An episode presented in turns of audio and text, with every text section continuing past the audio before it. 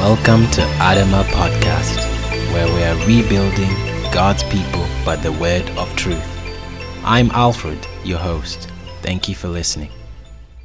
I want to spend a little time with you all today talking about the importance of wisdom. And I want to start by saying wisdom only comes from God. Worldly wisdom is foolishness with God, for it is written, He catches the wise in their own craftiness. The Lord knows the thoughts of the wise, that they are futile. Therefore, let no one boast in men. You see, wisdom only comes from God and God alone, and that is why it is so precious. It is better than anything you may desire. Let me show you why God's wisdom is so important. Listen to the words of King Lemuel, the utterance which his mother taught him. What, my son, and what, son of my womb, and what, son of my vows? Do not give your strength to women, nor your ways to that which destroys kings. It is not for kings to drink wine, nor for princes intoxicating drink, lest they drink and forget the law and pervert the justice of the afflicted. Give strong drink to him who is perishing, and wine to those who are bitter of heart. Let him drink and forget his poverty, and remember his misery no more. Open your mouth for the speechless in the cause of all who are appointed to die. Open your mouth, judge righteously, and plead the cause of the poor and the needy.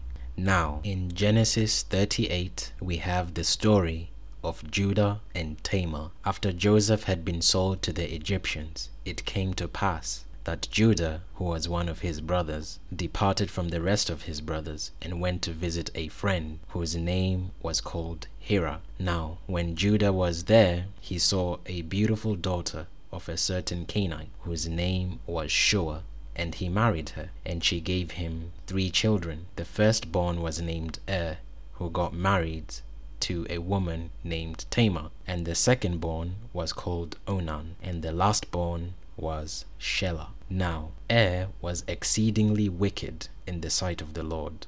So the Lord killed him. And when Judah saw this, he told Onan, his brother, to go into his first brother's wife so that he could raise up a heir to his brother's throne. But Onan knew that the heir wouldn't be his, it would be his brother's. So while he had sex with Tamar, he emitted outside to prevent her getting a child who would be a heir to the throne. And therefore, this displeased the Lord, and therefore the Lord killed him. So it came to pass after some time that Shelah was the only one remaining out of the three children. And Judah said, When Shelah gets old enough, he shall go into Tamar and bear a child to her, right? But as time went on, Judah's wife Shua died. And when she died, Judah and his friend Hira decided to go to some sheep shearers in a place called Timnah. Now, Tamar was told that Judah was going there with his friend, and she decided to take off her widow's garments and she dressed herself as a harlot or a prostitute and went there trying to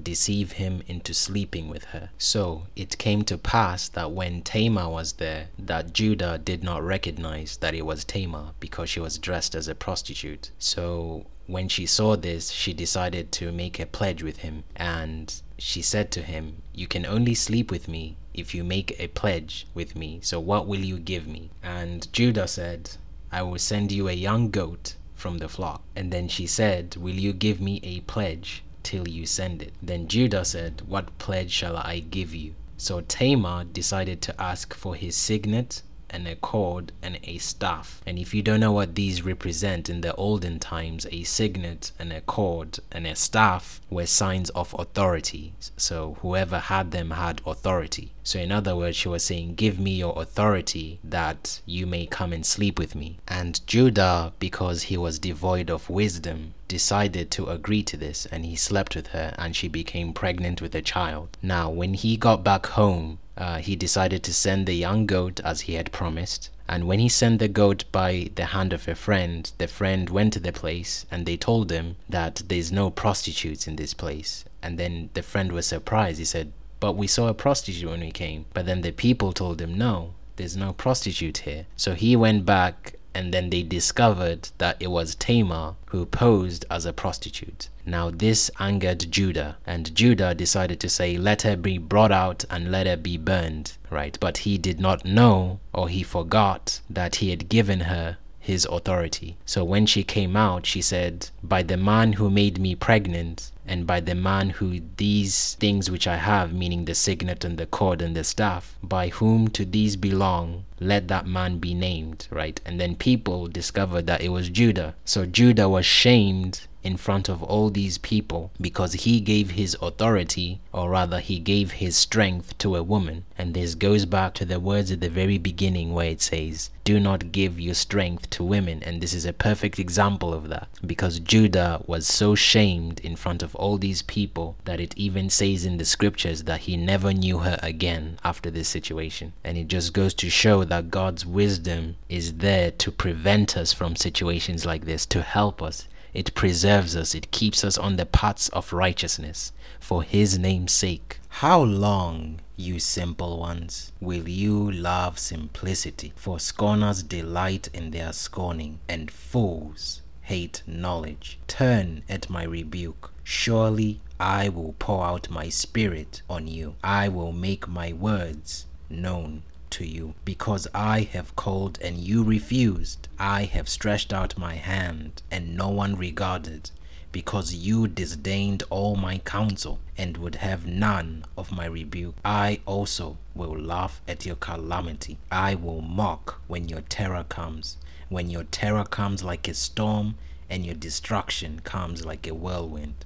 When distress and anguish come upon you, then they will call on me but I will not answer. They will seek me diligently, but they will not find me, because they hated knowledge and did not choose the fear of the Lord. All praise be to the living God, who is and who was and who is to come.